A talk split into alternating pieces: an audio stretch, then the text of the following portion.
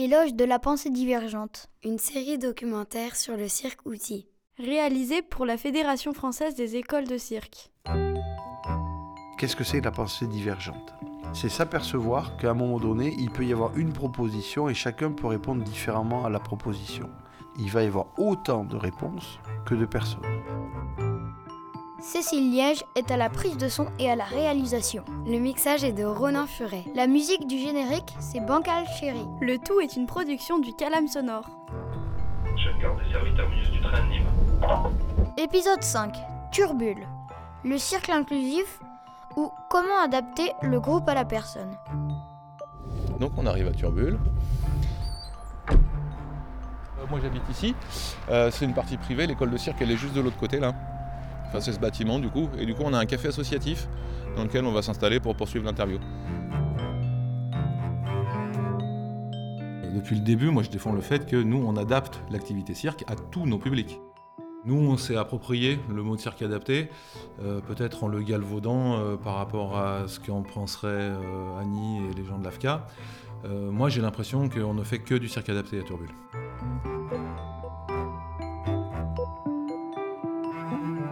Qui suis-je? Je suis Pierre Chartier, euh, et qu'est-ce que je fais ici à Turbule Je suis directeur par la force des choses.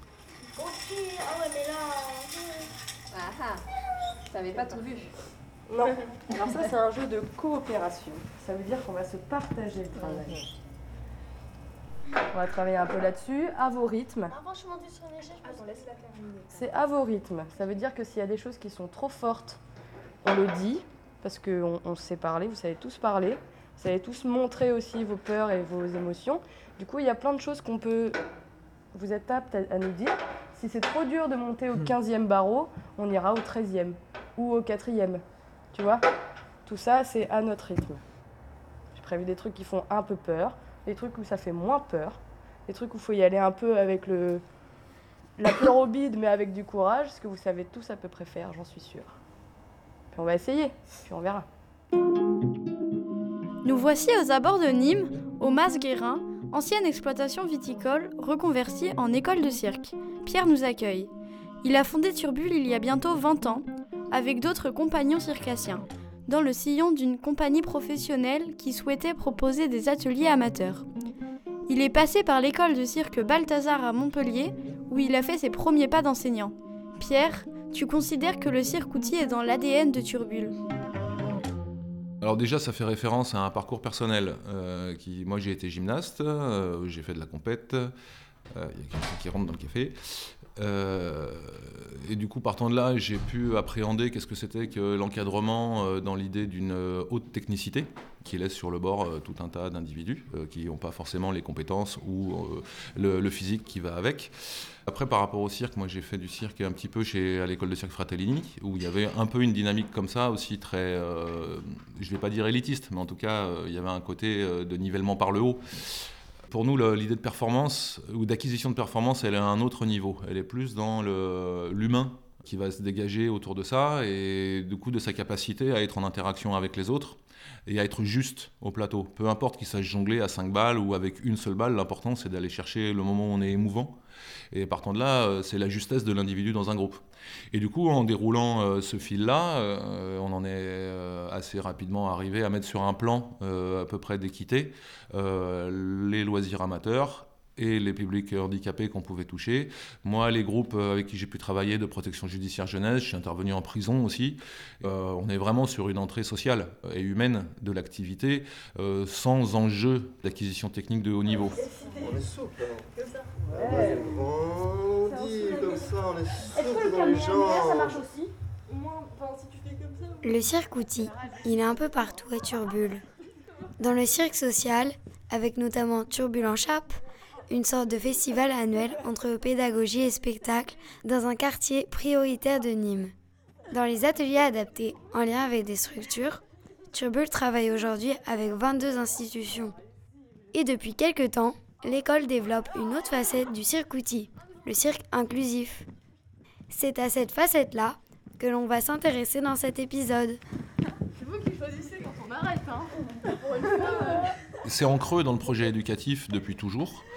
On a toujours eu euh, ce cas depuis l'ouverture de l'école de cirque, des parents qui viennent en inscrivant un enfant en disant vous verrez il est un petit peu speed ou il est un petit peu pas speed, mais parce que du coup c'est des enfants qui ont du mal à rentrer dans des activités de loisirs sportifs parce qu'ils sont pas compétitifs ou parce qu'ils sont un peu trop... euh, Et du coup le cirque qui est une activité qui est artistique euh, dans sa fondamentale, mais avec quand même euh, un apport, enfin une, euh, une énergie de motricité corporelle forte et un endroit de croiser des chemins. Et du coup, on a tout le temps eu, nous, des cas d'inclusion. On appelait- on n'a jamais appelé ça comme ça jusqu'à il y a quelques années, enfin jusqu'à il y a deux ans. Après, on a commencé à se poser la question à partir du moment où des instituts avec qui on travaillait nous ont proposé de faire des passerelles puisqu'un un, enfant euh, pris en charge par un CMPI ou par un CAMPS, un CAMS, qui sont euh, voilà, des prises en charge hospitalières de jour pour des, troubles pas très importants, on va dire. Euh, Il y a des enfants qu'on peut raccrocher à des cours loisirs, mais il faut quand même avoir un regard particulier sur eux et ils ne pourraient pas débarquer comme ça de but en blanc dans l'activité. Du coup, là, la, porosité de l'atelier spécifique à l'atelier dit normal, enfin standard, ça se fait par un repérage du lieu, un repérage de l'équipe, un repérage de l'activité, une sensation de sécurité globalement là-dedans. Et après, l'inclusion, c'est un travail de long terme. Nous, on dit pas trop le mot parce que euh, c'est un peu, grand, quoi. Mais euh, là, depuis 4-5 ans, à Turbule, c'est devenu, dans tous nos cours, on a des enfants à profil particulier, qui viennent d'instituts ou pas.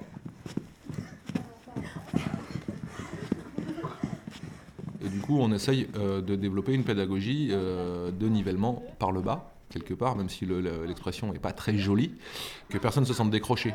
Et euh, il y a aussi un travail du regard sur l'autre, de la problématique, euh, comment on intègre euh, un enfant trisomique, euh, par exemple, ou un enfant hyperactif, ou un enfant multidis euh, dans un cours loisir. On a un champ d'expérience là-dedans qui est très grand maintenant, enfin ça se compte par dizaines d'individus. Ça marche pas à tous les coups, hein. il n'y a pas que des réussites. Mais globalement, dans 70-80% des cas, il y, a- une chouette conclusion ou une chouette avancée. Quoi. La position du neutre, c'est un personnage qui n'a pas les bras qui bougent, qui a les pieds parallèles, bien ancrés dans le sol, qui se tient droit et euh, qui n'a rien à dire, qui n'a rien à faire et qui juste est. On va faire un petit jeu pendant qu'on est tous en cercle, de venir se poser au milieu, les bras le long du corps et de regarder chaque personne dans les yeux. Non, mais c'est sûr, on va tous rigoler. là. L'intégration, c'est mettre un individu- dans un groupe, mais c'est pas l'inclure forcément. Pour moi, l'inclusion, même si je trouve le mot pas très beau et pas très heureux, c'est plus de faire un socle commun. Pour qu'on soit pas dans l'éloge de la différence, même si euh, la diversité c'est la richesse, et je suis bien d'accord avec ça. Mais pour moi, l'éloge de la différence, elle crée euh, des systèmes, des micro-sociétés qui peuvent même se voir à l'échelle d'un groupe d'enfants, euh, qui sont tellement multipolaires qu'il n'y a plus de dénominateur commun.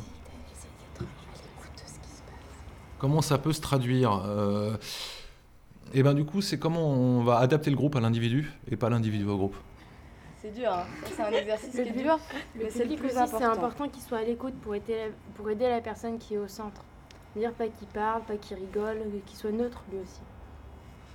J'aurais un exemple d'un individu euh, qui nous a marqué, nous, vachement ici à Turbule. On va l'appeler J euh, pour la première lettre de Julien, qui est un enfant multidis, dysorthographique, dyscalculique, euh, dyspraxique, qui est arrivé ici à l'école quand il était en cinquième. Et sa maman savait plus trop quoi lui faire faire. Il n'était pas du tout intéressé par le sport et pourtant très, très physique extrêmement souple. Et puis en échec scolaire euh, perpétuel, impossible de prendre des notes. Il a travaillé à l'ordinateur à partir de la cinquième, mais du coup il était trop lent. Et euh, il a eu une réaction de rejet lui par rapport au reste du groupe. Et du coup pendant la première année, il se mettait tout le temps en tailleur dos au groupe. Mais par contre, il a développé le en tailleur.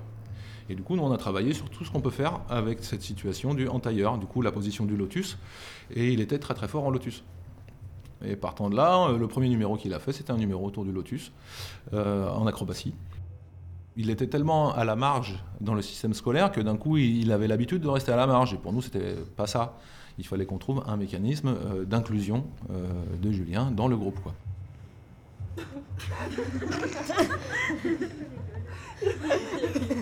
vais pas y arriver.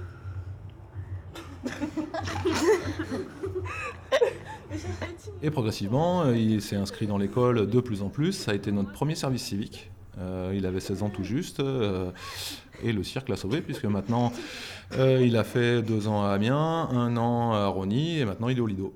Il va avoir du coup une équivalence Bac plus 3, je crois, si j'ai bien compris la, la certification du Lido, euh, alors qu'il a quitté l'école en cinquième.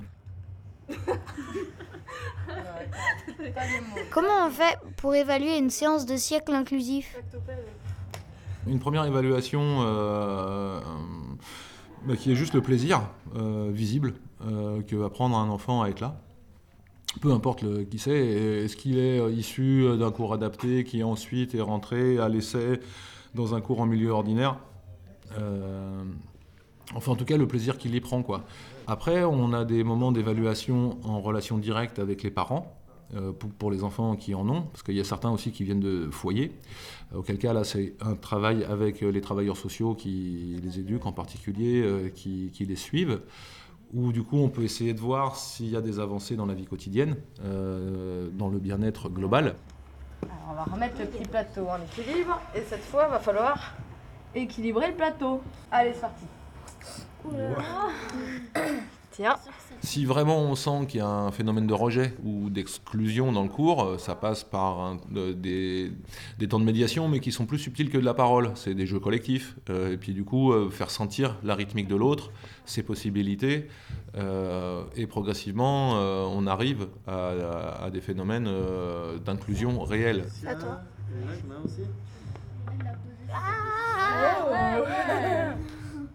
Moi, je m'appelle euh, Héloïse Rollin et ici, euh, je donne des cours loisirs, surtout aux petits.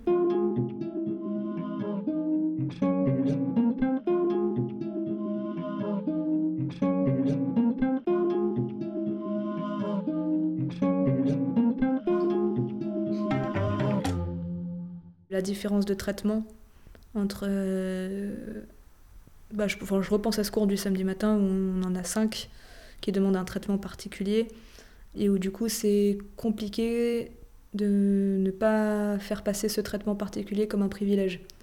Et euh, la difficulté va être dans ce nivellement par le bas euh, où euh, même avec ces, diffi- ces difficultés, l'enfant a une place dans ce groupe. Ça va attirer notre attention parce qu'il est en difficulté. Et l'enjeu, c'est de faire en sorte que les autres enfants n'aient pas intérêt à se mettre eux-mêmes dans une situation de difficulté parce qu'ils voient bien que celui qui est en difficulté euh, a l'attention du professeur. Ou euh, des choses qui peuvent être perçues comme des privilèges. Là, on- par exemple, quand on donne les consignes, on les met dans des pneus. Parce que sinon, ils tiennent pas en place, ils écoutent pas, ils s'en vont, et du coup, on les met dans des pneus euh, ou sur des chaises. Souvent, les pneus, c'est quand même plus, contenant. Et là-dessus, bien verbaliser le fait que c'est pas un avantage d'être dans un pneu, au contraire. Toi, tu montes pas. Je prends pas de risque. Je sais pas.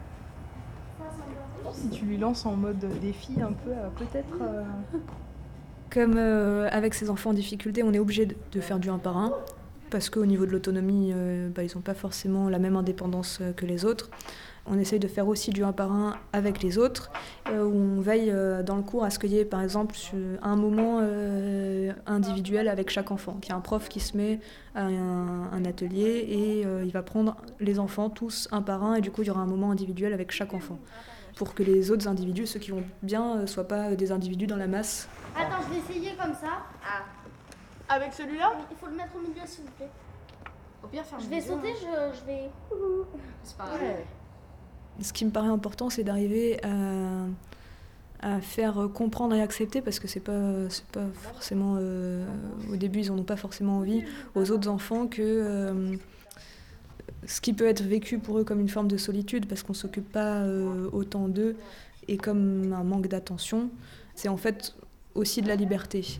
Montrer aussi euh, les avantages qu'il y a à cette liberté, parce que du coup, ça permet aussi toute un- une zone euh, en dehors de l'exercice que nous, on leur impose, où ils peuvent jouer à côté et que les autres, eux, n'ont pas.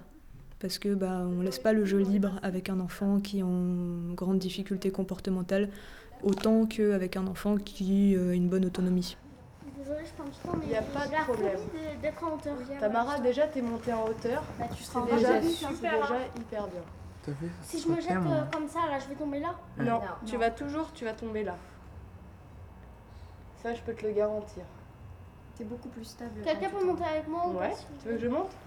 Alors moi je m'appelle Luna, euh, je suis salariée depuis deux ans, deux ans et demi. J'ai commencé en service civique et on m'a embauchée après pour euh, être prof de cirque. Mais je pense qu'assis c'est plus facile que debout. Toi de debout, oui, courage. Moi je suis là, je te tiens l'échelle qui est derrière toi. Luna, toi tu préfères chercher la différence que chacun porte en soi plutôt que de t'arrêter sur les différences portées par les publics spécifiques. Quand on est des enfants lambda, souvent ils ne se voient pas différents jusqu'à ce qu'on ait vraiment creusé euh, et qu'on la trouve parce qu'au cirque on les voit, mais on, ça met du temps. Vous pouvez tous compter à 3 ou pas Oui. Allez. 1, 2, 3. 3. Bravo On n'a pas de projet de structure autour de ça. Euh, on, on, en discute beaucoup euh, de, de, toutes les problématiques que peuvent rencontrer les salariés. Donc on est quand même 7 salariés dans cette structure. Il n'y a pas de recette. Il n'y a pas de projet euh, gravé dans le marbre de l'école, c'est un peu chaque individu avec son sensible, chaque euh, encadrant du coup, euh, les profs qu'on a ici, sur la base de sa sensibilité, de son champ d'expérience, de sa volonté aussi et de son énergie, de chercher des méthodes, de tenter le coup. Bah, on parle beaucoup sur des temps formels, le mardi matin par exemple, où on a des réunions d'auto-formation entre nous en bossant aussi euh, dans, en dehors de l'inclusion euh, avec euh, des institutions. On rencontre des éduques, on rencontre des psychomotes qui du coup nous apprennent des choses qu'on va pouvoir ensuite transmettre au reste de l'équipe. Par les échecs aussi, je dirais, le fait de rater une séance et puis après d'aller en parler, on a tenté ça, c'était vraiment pas une bonne idée. Oui, c'est beaucoup dans de l'informel. Les installations aussi. On a pas mal de matériel. Ça donne aussi des prétextes où, par exemple, si je veux installer un moufle, eh ben, euh, je vais appeler quelqu'un pour m'aider à l'installer. Euh, et le fait d'être ensemble et de travailler le matériel, eh ben, ça amène forcément à de la discussion. Mais en fait, tu l'installes pour faire quoi? Bah, En fait, c'est pour faire ça parce que j'ai un gamin, je voudrais lui faire faire ça. Ah oui, mais est-ce que tu as essayé avec telle méthode? Hein? Du coup, là-dessus, en, en brassant le matériel, on se transmet aussi des idées. là, il faut essayer, le but, c'est d'aller vers le haut. Donc déjà, on peut déjà descendre une marche pour y aller, puis après, on pourra sauter vraiment. moi, je vais y aller tranquille, je vais juste descendre la, marche. Je voudrais aussi à chaque fois faire le parallèle avec l'équipe euh, encadrante. Parce qu'on parle d'inclusion là beaucoup dans la dynamique des cours.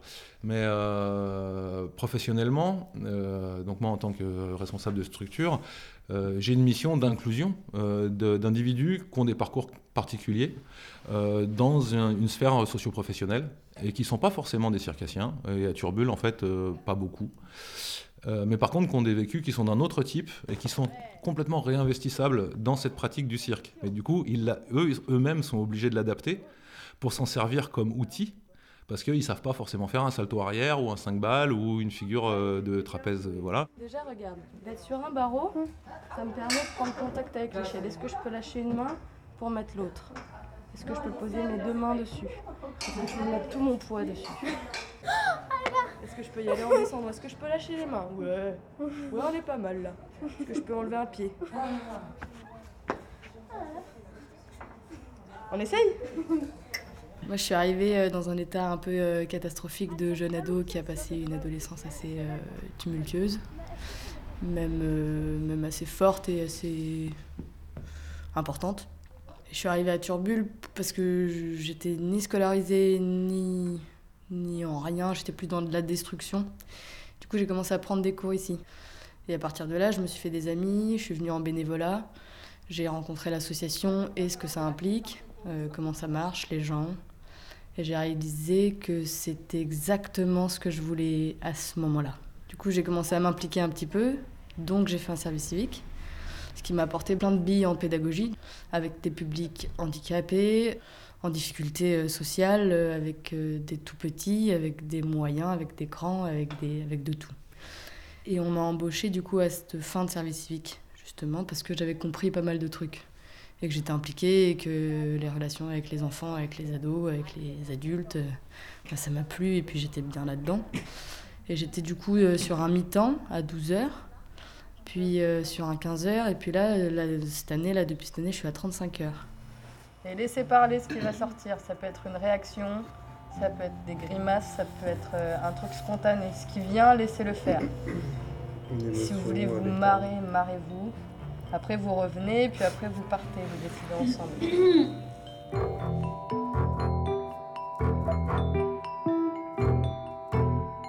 Pour rebondir sur l'éloge de la pensée divergente, euh, il y a Gilles Deleuze qui disait qu'on ne transmet bien euh, que ce qu'on cherche, mais pas ce qu'on sait. Et du coup, euh, le cadre pour moi du, du cirque-outil, c'est ça, c'est casser toutes les certitudes qu'on pourrait avoir en tant qu'encadrant, euh, en se disant je vais tracer un chemin, je vais développer euh, mon activité comme ça. Chaque séance remet en cause la séance précédente et chaque individu remet en cause la séance en elle-même.